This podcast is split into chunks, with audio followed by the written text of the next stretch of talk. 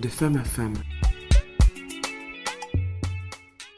Bonjour, je suis Hélène. Tous les mardis, je vous invite à découvrir en toute simplicité les instants de vie d'une femme qui pourrait changer la vôtre. Ces témoignages ne vous laisseront pas indifférents. Bonjour à tous, nouvelle semaine, nouvelles vibes et des vibes très positives avec la femme que je reçois aujourd'hui qui euh, que j'ai connue à travers euh, la danse, l'appropriation de son corps. J'ai tenu à la voir à mon micro et elle a accepté, j'en suis euh, heureuse. Bonjour Charlène. Bonjour Hélène, comment vas-tu? Eh bien écoute, toujours bien quand je suis en ligne avec Charlène. Toujours, toujours, toujours, parce que nos, nos, échanges, avant même qu'on l'on parle de ta vie, euh, sont merveilleux. Donc, euh, ouais, toujours très cool quand je suis avec Charlène. Donc, ça va. Et toi, de ton côté? Sentiment partagé. Euh, J'étais un petit peu pressée euh, qu'on fasse cet enregistrement ensemble, parce que, ouais, je confirme, quand on échange, c'est profond, et c'est naturel, donc euh, ouais, c'est un plaisir aussi. Alors super. ben écoute, aujourd'hui, ça va être différent, hein, notre échange. On va parler de Charlène aujourd'hui et Charlène va nous dire quelle tranche de vie qu'elle souhaite partager avec nous. Eh bien, je souhaite partager la tranche de vie, donc 28-34. Mhm. Donc aujourd'hui, j'ai 34 ans, hein, je l'ai en octobre. Donc on va dire que ce sont les six dernières années de ma vie. D'accord, que s'est-il donc passé? Eh bien, euh, alors que je venais en France m'occuper de mon père, puisque j'ai su que mon père était atteint d'un cancer, sachant que lui et moi étions très proches, sommes toujours très proches d'ailleurs, euh, je n'ai pas voulu qu'il passe euh, cette étape seul. Et donc, comme en plus de ça, en Guadeloupe, ça n'allait pas si bien que ça, sans aucune hésitation, je me suis dit, ben, tant pis, je prends un billet, je prends ma fille, puisqu'à l'époque, je n'avais qu'une fille, et je viens en métropole euh, m'occuper de papa. voilà, ça commence comme ça. Ça commence comme ça. Et ça a été euh, des années pas simples. Eh ben, ça a été 20 mois intenses, mais je pense que j'en étais pas consciente. À ce moment-là, je ne comprenais pas réellement ce qui se passait. Tu n'avais pas conscientisé en fait le, la maladie de ton père? J'avais conscientisé la maladie, je n'avais pas conscience par contre du degré de gravité. C'est-à-dire que je n'avais pas pensé que mon père partirait. Pour moi, c'est quelqu'un qui a eu le cancer, ok, mais bon, on est quand même en train de, faire des, épisodes de chimiothérapie, il est suivi, il a son médecin, on fait des allers-retours à l'hôpital. Bon, visiblement, on parle d'un bout de chair au foie, donc c'est pas très très grave. Je parle sur la base où le foie, c'est un organe qui se régénère, enfin, il peut, il peut repousser. On a mis un drain. Ça, pour moi, euh, on est dans, dans l'étape de la maladie, mais une maladie qu'on soigne, mhm. tout simplement. Donc, je suis venue chez papa avec ma fille. On a vécu à trois euh, ben, dans son petit studio euh, de Saint-Denis. Ça a duré comme ça durant un petit moment. Et puis après, j'ai quand même pris euh, un appartement mais on a toujours gardé ce lien très très fort, euh, bah, des sorties ensemble, des événements ensemble, l'accompagnement aussi euh, à l'hôpital pour euh, ces séances de chimiothérapie. Bon, avec quelques rechutes entre deux, hein, mais ça, ça fait partie du, du chemin aussi. C'est-à-dire que papa, euh, dès qu'il avait euh, un peu de, de punch, ben, il faisait de la cuisine, des barbecues, il invitait la famille, les copains. Enfin, pour lui, tout opportunité était bonne à saisir dès lors qu'il fallait passer des bons moments ensemble. Puis parfois, je, je râlais aussi. Je disais, mais non, papa, il faut que tu te reposes, c'est important que tu prennes des forces, etc. Parce que à l'issue de, de, la petite fête, après, c'était 4, 5, 6 jours de récupération, parfois la semaine à récupérer parce que la fatigue tombe aussi. Oui, mais il, voulait, il voulait vivre intensément. Il savait, selon toi? Avec du recul, euh, je peux te dire qu'il savait. Ouais, il savait, il a toujours su en fait. Il a toujours su. Il a voulu te protéger aussi, non? Ouais, oui, oui, oui, totalement. Alors, moi, je l'ai mal vécu. Hein. Je, si tu veux, le fait qu'il ait voulu me protéger, ça c'est seulement après que je l'ai intégré et bien sûr que je respecte et c'est ok. Mais sur le moment, je me dis, mais j'aurais pu tomber du deuxième. Tu m'as fait tomber du vingtième. Tu vois la différence C'est-à-dire que j'aurais voulu m'y préparer, j'aurais voulu, tu vois. Et je pense que lui, il n'aurait, il m'a protégé, c'est certain. Et je crois qu'il s'est aussi protégé lui, parce que je pense qu'il n'aurait pas supporté mon regard euh, sur lui, euh, euh, un regard de tristesse, un regard de mais oh là là, c'est les derniers moments. Je crois qu'il n'aurait pas supporté. Enfin, ça aurait été trop difficile. Penses-tu qu'on puisse vraiment se préparer? Oui, je crois qu'il y, y, y, a une certaine façon de se préparer. Alors, ça fait toujours mal, mais euh, pour avoir vécu plusieurs morts, on va dire, enfin pas moi dans mon corps, hein, euh, merci à la vie, mais pour avoir perdu des, proches, eh bien la différence quand quand ça arrive de façon spontanée, c'est violent. C'est vraiment violent, c'est brutal, personne ne s'y attend. Enfin, t'es parti, tu reviens pas. C'est vraiment violent. Alors que dans l'état de la maladie, il se passe quand même un processus euh, psychologique. On n'est jamais vraiment prêt à voir partir quelqu'un qu'on aime, mais il y a cette étape de préparation quand même, consciente ou inconsciente. Est-ce que ce n'était pas toi qui faisais un déni parce qu'il était quand même malade? Il y avait des rechutes, euh... tu l'as dit toi-même. Ouais, ouais, ouais, ouais. J'ai pu hein, faire ce déni. Hein j'ai pu, euh, je, je, je, ne te dirai pas non parce que avec du recul, sincèrement, je ne l'ai pas vu, je ne l'ai pas vu un seul instant. Je n'ai pas vu que mon père partait. Je ne l'ai pas vu. Parce que pour toi, tu faisais, tu avais une fixation, c'est que il allait guérir. Ouais. J'en étais convaincue. Ouais, exactement. J'étais convaincue qu'il qu allait guérir. Et puis même quand on a arrêté, parce qu'à un moment donné, on a arrêté de faire la chimio, euh, lui, pour que je ne m'alarme pas, il m'a dit, on arrête la chimio parce que c'est bon, on a éradiqué le bout de chair. D'ailleurs, il a jamais dit cancer, hein. ce mot n'est jamais sorti de sa bouche. Il a toujours parlé de bout de chair. Mmh. Et il a dit, ça y est, on a retiré le bout de chair, euh, il n'y est plus, c'est bon. Là, je vais continuer à prendre des médicaments pour me soulager par rapport à la douleur, mais la chimio, c'est terminé. Tu n'assistais pas au rendez-vous avec le médecin, il y allait tout seul j'assistais au rendez-vous avec le médecin. Et ce qui est fou dans l'histoire, c'est que c'est seulement après, quand on a eu le rendez-vous avec l'oncologue, je lui ai posé la question parce que j'avais vu écrit métastase sur un des dossiers. Et j'avais dit, mais écoutez, docteur, euh, c'est écrit métastase, est-ce que ça veut dire qu'il est condamné? Et le médecin m'a dit, euh, en tout cas là, il n'a pas l'air. Je n'ai pas dit oui et elle n'a pas dit non. Mais ça, c'est seulement après. Tu sais, c'est comme si sur le moment, euh, ouais, il y a des choses que tu n'as pas envie de voir, en fait. Et ça t'arrange bien qu'on te réponde comme ça. Absolument. Et pour ce qui est de son médecin généraliste, en, pré en ma présence, elle n'a jamais prononcé de mots euh, justement qui puissent alerter. C'est seulement après qu'il soit parti, quand j'ai eu un entretien avec elle, elle me l'a avoué, elle m'a dit Monsieur Vida a toujours su, mais il n'a pas voulu que je vous le dise. Voilà, ouais, ouais, ouais. ça ne m'étonne pas. Ça ne m'étonne pas. Il t'a vraiment protégé en fait. Ouais, ouais, ouais. C'est aujourd'hui tu lui dis merci parce qu'en fait, quelque part, les derniers mois que tu as passés avec lui, il te les a offerts Alors, euh, non, j'ai pas dit merci pour cette étape. Par contre, euh, j'ai compris. J'ai compris et la colère que j'ai pu avoir, euh, ben, elle a disparu, quoi. Elle s'est, euh, elle s'est apaisée toute seule. Et, ah oui, tu étais vraiment en colère, tu lui en voulais en fait. Ah oui, ah oui, bien sûr. Mon père, c'est mon meilleur ami, donc euh, il y a eu euh, comme une espèce de trahison. Je me suis sentie trahie, je me suis dit qu'il m'avait pas fait confiance. Euh, ouais, il s'est passé tout un cheminement dans ma tête, bien sûr. J'étais très Mais quand en il colère. A, quand il a arrêté la chimiothérapie, bon, c'est vrai que la façon dont il présentait les choses pouvait te laisser penser que c'était c'était bon, mais euh, souvent quand on arrête la chimiothérapie, mais qu'on continue quand même, parce qu'il n'est pas, il n'est jamais allé en soins palliatifs? Non. Il est parti euh, du jour au lendemain? Eh ben en fait, il est resté à la maison avec. Euh...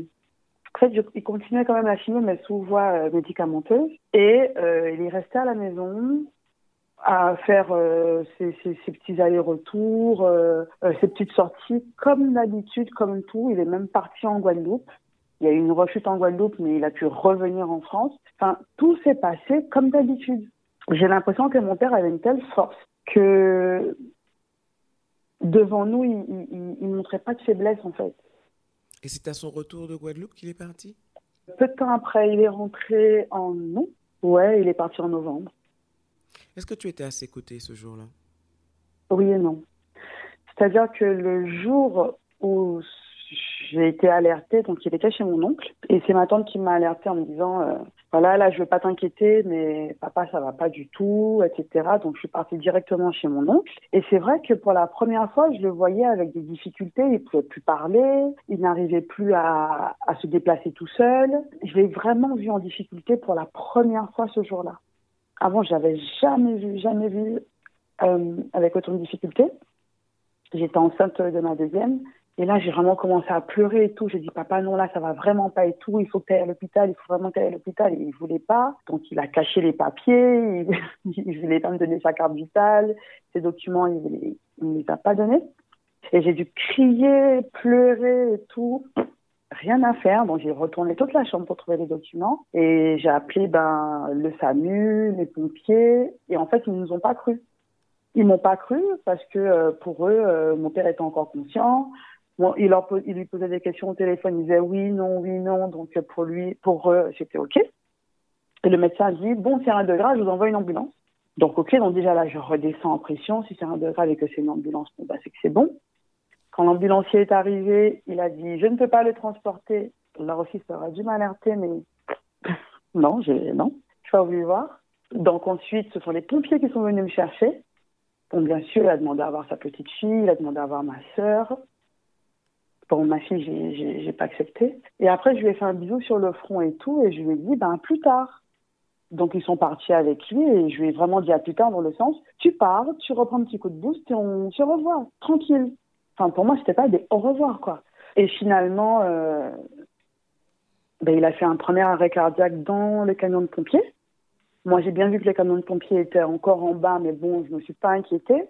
Tout ce qui m'intéressait de savoir, c'était dans quel hôpital il allait être transporté pour que je puisse lui ramener ses affaires, euh, du jus, voilà. Moi, c'est tout ce qui m'intéressait. Et finalement, j'ai demandé, demandé, demandé. On m'a dit, bon, ben, il va aller en réanimation. Hein. J'ai dit, ah ouais, en réanimation, c'est bizarre. Mais ok, pas de souci. Donc, je vais, je prépare toutes ses affaires, je prépare le sac et tout. Et donc, euh, finalement, j'attends, j'attends, j'attends, j'attends. C'est bon. Bon, je vais dormir. Et à 1h du matin, mon téléphone sonne et là, on me dit, bon, ben, c'est terminé, quoi. C'est terminé. Alors, elle ne m'a pas dit comme ça, mais je l'ai compris. Elle m'a dit, euh, euh, c'est en train de, ou ça va être ces derniers instants. Voilà, elle m'a fait comprendre que qu'il ne tiendra pas la nuit.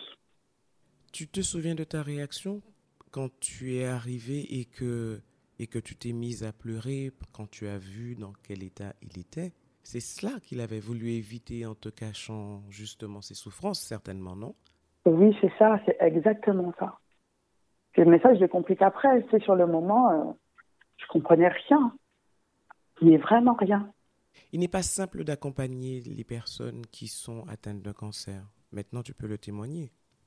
Ah ouais, c'est difficile. C'est difficile, alors c'est encore pire pour eux. Je pense que la première difficulté, c'est pour eux d'abord, parce que le combat, c'est eux qui le mène. Absolument. Mais nous, à côté, ben, on est impuissants. On ne sait pas, il ne faut pas trop en faire, mais en même temps, il ne faut pas non plus souffrir. On ne peut pas minimiser leur douleur. Et puis, dans, dans, le cas de mon père, par exemple, moi, je suis arrivée avec tisane, euh, TPI, euh, tu sais, tout, enfin, persuadée que. Antillaise. persuadée qu'on va remettre le monsieur sur pied et que ça va aller. Et puis euh, un régime, alors que je dis régime, pas un régime euh, à proprement parler, mais en tout cas une alimentation plutôt saine, euh, limiter la viande, limiter tout ce qui est supermarché et tout, prendre des produits de qualité. Enfin, tu vois, je me suis vraiment attachée à. Et lui, tout ça là, il en avait mais rien à faire. Il voulait manger sa grosse viande. Profiter. Mais c'est ça, il voulait vivre à fond. Il voulait vivre à fond avant de partir parce qu'il ah savait qu'il allait partir. C'est ça. Ton thé, là, oh, il n'en veut pas du tout. Il veut son jus bien sucré.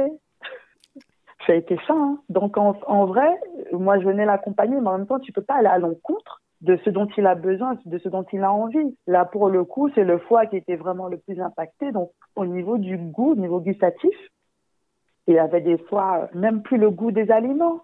Donc, le peu de choses qu'il avait envie de manger, il fallait le laisser, en fait. Il fallait pas lui prendre la tête avec des trucs. Euh. oui, mais tu n'étais pas dans cette optique, donc. Euh. Non, non, non, non. Mais voilà. Donc, c'est pour ça que c'est pas simple d'accompagner. C'est vraiment, euh, ouais.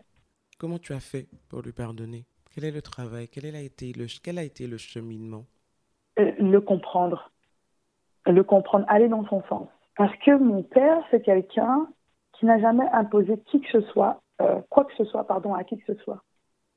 Ni même à moi qui suis sa fille, il ne m'a jamais rien imposé. Au contraire, il a toujours eu cette oreille attentive et compréhensive. Et quand il n'était pas d'accord avec euh, ce que je pouvais faire, parce que ben par exemple, j'étais une ado qui fumait, ado et jeune adulte qui fumait, mon père n'a jamais fumé, mais il me disait, ado, même en sachant que je suis contre la cigarette, s'il te plaît, viens me demander de l'argent. Je ne veux pas que tu quémandes à qui que ce soit. Il n'était pas d'accord avec un fonctionnement, mais il va essayer de comprendre pourquoi tu le fais, comment tu le fais, et il t'accompagne. Et c'est ça, en fait, que j'ai utilisé finalement ben, envers lui-même, quand il a été question que lui fasse une erreur vis-à-vis de moi. Je dis erreur parce que c'est comme ça que je l'ai vécu, mais ce n'est pas du tout une erreur. C'est son choix, son chemin, euh, sa décision, sa maladie, puis sa vie aussi. Donc je, je n'avais qu'à respecter ce que lui avait pris le temps d'installer pour notre sécurité à tous finalement. Et donc c'est juste aller dans ce sens, son sens à lui, et juste comprendre. Comprendre, mais qu'est-ce qui a pu le pousser à aller jusqu'au mensonge, tu vois? Eh ben, c'est tout simplement l'amour, en fait. Il n'y a pas eu d'autre raison. Et je pense que mon père m'aime par-dessus tout et qu'il n'aurait pas tenu 20 mois s'il était raison de voir, sa fille. Euh, triste, à te voir. Euh, voilà. C'est un bel acte d'amour. Ouais. Ah ouais. Aujourd'hui, je suis capable de, te dire oui avec une, une profonde conviction. Bien sûr. Et ça fait pas si longtemps que ça que tu te dis cela? Ça fait pas si longtemps et en même temps ça passe tellement vite. Je me dis, pou, mais ça fait déjà six ans. Enfin, ça passe à une vitesse que on se rend pas compte. On se rend pas compte. Ça va très très vite. Qu'est-ce que ça te fait d'en parler aujourd'hui? J'adore en parler. Je trouve que dans cet échange qu'il y a pu y avoir euh, avec mon père, ça a été tellement, j'ai envie de te dire, sain tu vois, tellement rempli d'amour, tellement, euh, tellement nous, que jusqu'à aujourd'hui, ça continue. Le fait d'en parler, je, j'adore, j'en parle tout le temps. Ce, n'est pas un sujet tabou. Au contraire, je sais que pour certaines personnes, c'est difficile euh, de, verbaliser, de pouvoir mettre des mots dessus. Mais moi, c'est un moment de ma vie que. La difficulté, fait partie de moi. La difficulté de verbalisation, vient peut-être du fait qu'on ne soit pas dans l'acceptation, justement euh, Certainement, certainement. Ça peut, ça peut, être le cas. Après, est-ce que est-ce que c'est forcément l'étape d'acceptation? Des fois, c'est simplement euh, c'est plutôt de la pudeur. Tu sais, les gens n'aiment pas tellement parler de leurs ressentis, n'aiment pas tellement parler de leurs sentiments. Oui, parce qu'ils mettent, ils mettent au grand jour leur vulnérabilité aussi. Ouais, ouais, je crois que ça, ça peut gêner aussi même si on a passé euh, l'étape de l'acceptation, mais il y a une certaine pudeur qui se met et on n'aime pas trop aller dans des sujets comme ça euh, profonds. Et puis la mort fait peur. Ouais. La mort dérange. Ouais, la mort, ça fait peur. On sait tous que c'est l'issue, et pourtant, s'il y a une chose que l'être humain, enfin, je, je, trouve, a du mal à, à gérer, ben c'est la mort. Ouais, le départ est difficile. Et moi, je pense que c'est culturel. Hein. Moi, j'ai vraiment le sentiment que c'est en fonction de là où tu vis qu'on te propose une facette de la mort qui peut être difficile parce que finalement, quand on y pense bien et quand je vois le cheminement que j'ai avec mon père jusqu'à aujourd'hui, même après son départ, je me dis, mais si jamais j'avais été éduquée dans ce sens-là, ça m'aurait fait moins peur. Ça m'aurait beaucoup moins effrayé. On, a toujours le sentiment que, ben, une fois que la personne est morte, c'est fini, qu'il n'y a plus rien. Oui, c'est ce que j'allais te dire, parce que tu parles de ton père au présent. Ouais, toujours. Ah, toujours. oui, oui, oui, parce que je, continue à avoir cette relation avec lui. C'est-à-dire qu'au-delà du fait qu'il ne soit plus là physiquement, c'est quelqu'un avec qui je continue à communiquer en permanence. Euh, que ce soit à travers les rêves. Je reçois beaucoup, beaucoup, beaucoup de visites de lui. Je pense qu'en six ans, il n'est jamais euh, resté une période sans venir, ne serait-ce que m'annoncer des messages ou quoi que ce soit. Ça peut être aussi sur des symboles, ça peut être sur des synchronicités. En fait, j'ai développé, justement, depuis son départ, J'ai développé une certaine façon de communiquer avec lui que je ne connaissais absolument pas avant. Et avant, si j'avais entendu des gens parler comme ça, j'aurais dit, mais ces gens-là sont fous. Enfin... Est-ce qu'il y a dans ta vie un avant et un après par rapport au départ de ton père? Totalement. Totalement. Le départ de mon père m'a ouvert à la spiritualité. Je n'aurais jamais fait ce pas vers la spiritualité si je n'avais pas perdu mon papa. J'en suis persuadée.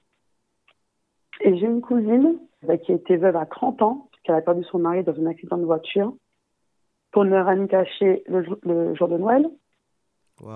Cette cousine, quand mon père est parti, euh, elle m'a appelée, elle m'a dit Charlène, tu verras, perdre quelqu'un, c'est une richesse. Autant te dire, Hélène, que quand elle m'a dit sur, ça. Sur, sur, le coup, c'est quelque chose qu'on ne comprend pas franchement.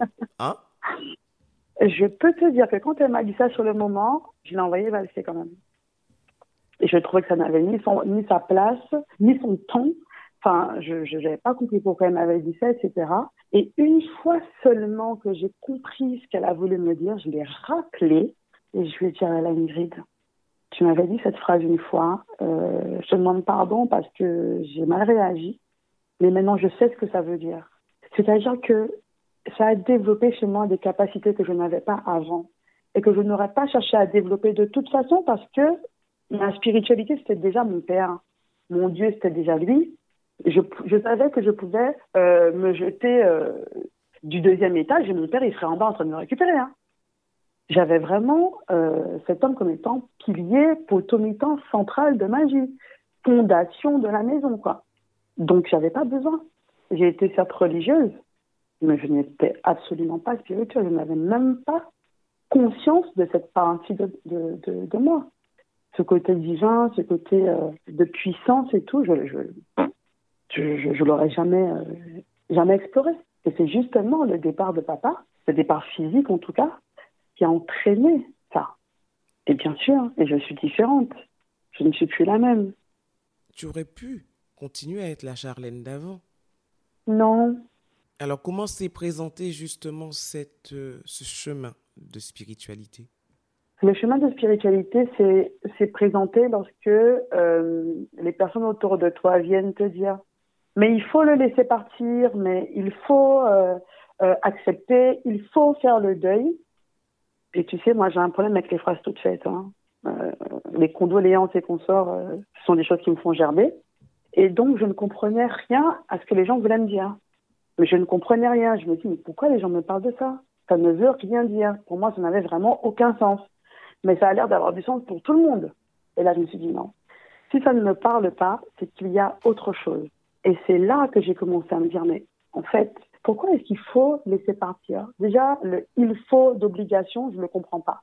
Parce que si on parle de cheminement, parce que d'après ce que j'ai compris de la signification du deuil, c'était quand même un cheminement. Si on parle de cheminement, ça veut dire que c'est quelque chose qui se fait de façon naturelle et qui prend son temps. On n'est pas tous les mêmes.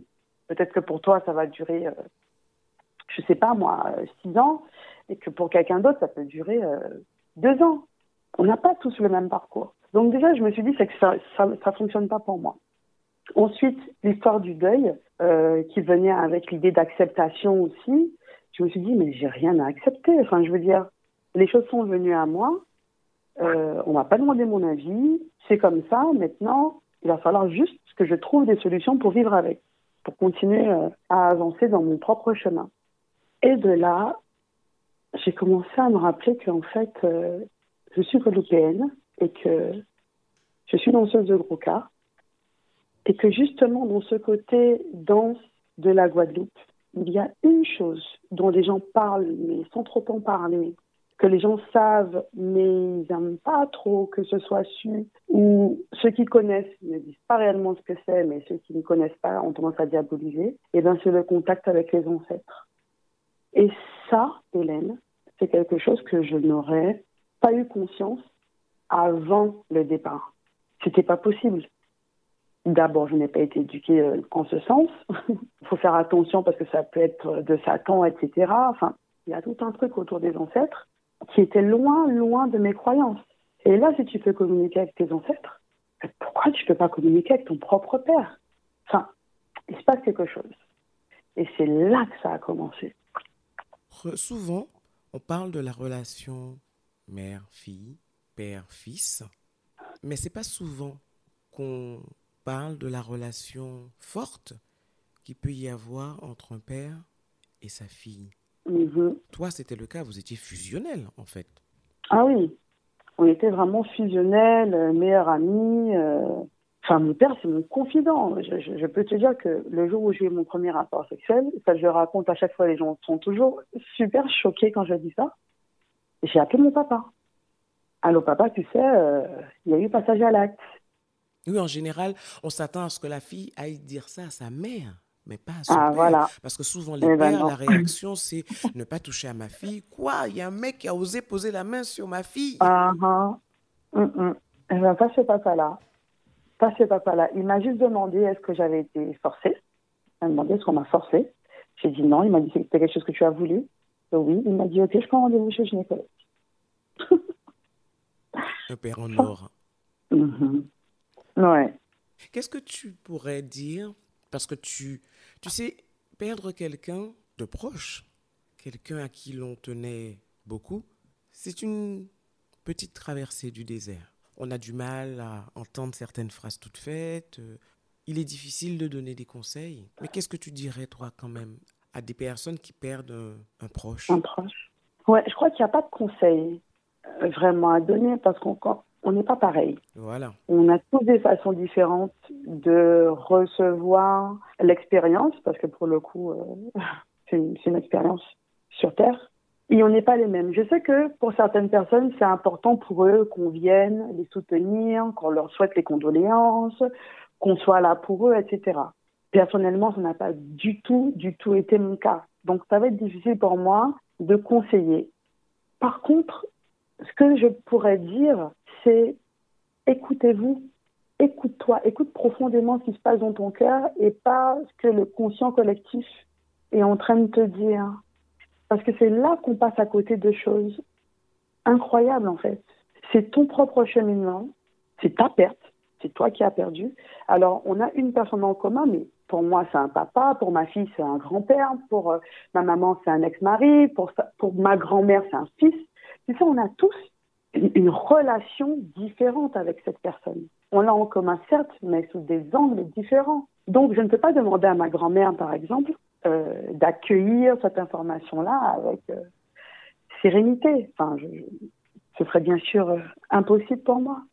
Mais par contre, je peux lui dire, grand-mère, écoute-toi, écoute ce que tu ressens, écoute ce que tu entends. Je sais que il a été, enfin, ma grand-mère n'est pas allée à l'enterrement parce qu'il est déconseillé euh, d'opérer son fils ou d'aller au cimetière ou je ne sais quoi. Ah bon? Ouais. Ah. Donc elle n'est pas allée au cimetière. Elle est allée à la veillée, mais pas au cimetière. Et ben voilà. Et ça, ce sont des choses, je me dis, mais pourquoi on écoute ça? Peut-être que profondément, elle avait envie d'y aller à cette, euh, dans ce cimetière. Tu vois ce que je veux te dire? Mhm. Donc voilà, je ne peux pas conseiller, mais connectez-vous. Connectez-vous et allez dans vos profondeurs et, allez dans le sens des messages que vos émotions vous donnent. Si ton cœur te dit de, de, faire telle ou telle chose, eh ben fais-le. Alors, s'il fallait que je retienne quelque chose de cet échange, Charlène, je dirais que la spiritualité tient une place importante dans la vie, en tout cas dans la tienne, et que cette spiritualité peut beaucoup aider à vivre les différentes expériences qu'il nous est donné de vivre sur Terre. Est-ce que j'ai bien résumé? Exactement. Ah ouais, totalement. C'est exactement ce que je pense.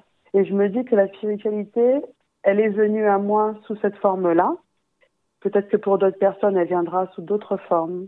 Parce qu'on ne sait jamais, euh, encore une fois, comment ça vient. Mais euh, ouais, c'est très important. Et je pense que euh, si on, on occulte cette part de nous, c'est-à-dire que si on oublie qu'on est pleinement divin, pleinement humain, qu'on donne trop d'importance à l'un ou à l'autre, eh ben on peut vite partir dans un déséquilibre. Et des fois, le déséquilibre, ben, ça entraîne aussi la chute. La Charlène d'aujourd'hui, elle est en paix, non seulement avec euh, son papa, mais surtout avec elle-même. Ouais, exactement. Alors d'abord avec Papounet, parce que euh, j'étais fâchée. très fâchée. Et maintenant tu lui dis merci, merci papa. Et maintenant, ouais, maintenant c'est différent, c'est ça. Merci papa, merci de continuer à être là. Merci pour les messages que tu continues à m'offrir. Maintenant, ce que je fais avec ce que j'ai reçu, c'est que je transmets à mes filles aussi. Donc la petite, elle est encore trop petite, mais la grande perçoit aussi les signaux euh, de son grand-père. Elle me dit Maman, regarde aujourd'hui, c'est passé ça et c'est passé ça. Donc voilà, elle le développe aussi de son côté. Donc euh, ouais, je ne peux qu'être en gratitude pour ça. Et oui, ça apporte de la sérénité. C'est magnifique. Est-ce que tu auras un dernier mot à dire à ceux qui nous écoutent? On ne donne pas de petits combats aux grands guerriers. voilà ce que je dirais. C'est-à-dire que derrière chaque bataille, même si c'est difficile que tu y laisses des plumes, tu as toujours à gagner. Alors c'est difficile à comprendre. Hein. Enfin, je veux dire. Oui, sur le moment, sur l'instant, c'est dur. Sur l'instant, oui. Mais voilà, mais peut-être qu'il faut quand même l'entendre, ce message. Et puis au moment où tu es prête à ce que la définition euh, vienne à toi, et eh ben ça se fait naturellement. Merci pour ce message, Charlène. Et eh ben, je t'en prie. J'ai été très émue de cette histoire avec ton papa, de cette histoire d'amour avec ton papa. Merci de l'avoir partagée avec nous. Et euh, je pense qu'elle parlera beaucoup, je l'espère en tout cas. Donc je te souhaite une belle route, une belle route en tant que maman, une belle route en tant que femme. Et je sais que le travail que tu fais au quotidien, justement, s'adresse aux femmes. Ouais. Donc je sais que tu, tu leur portes beaucoup. Merci, merci Hélène. Eh ben, merci de m'avoir donné la parole. Encore une fois, euh, j'adore, j'adore partager mes expériences, j'adore parler de sujets profonds, j'adore parler de ce qui m'a moi euh, poussé à un moment donné, ce qui me galvanise, ce qui a aussi pu être un moment de faiblesse, parce qu'attention, euh, je suis comme tout le monde. Hein. ah, tu restes un être humain, on est d'accord. je reste humaine, bien sûr. Et voilà, merci de m'avoir donné la parole pour ça. Et j'espère effectivement que ça pourra faire écho, faire écho dans le cœur de, celles, de ceux qui ont perdu un être cher et qui parfois reçoivent des messages et ne savent pas comment les interpréter. Hein. Des fois, c'est ça aussi. Hein. Je sais pas. On verra bien. Ça en tout cas. chemin. Oui, absolument. En tout cas, je te remercie grandement d'avoir accepté de venir en parler à mon micro. Avec plaisir. Je sais qu'on se, on se reverra. Eh bien oui, j'y compte bien. je te remercie très très fort, Charlène. Bisous. Et je te souhaite une longue et belle vie. Merci Hélène. À bientôt. Je t'embrasse. Au revoir.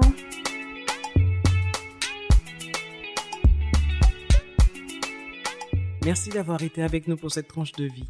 Si vous avez apprécié, pensez à vous abonner à ma chaîne YouTube Femme Co pour ne manquer aucun épisode. Ils sont également disponibles sur Apple Podcasts, Deezer, Spotify, entre autres.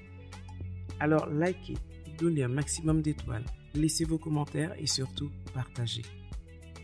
À la semaine prochaine. En attendant, prenez soin de vous.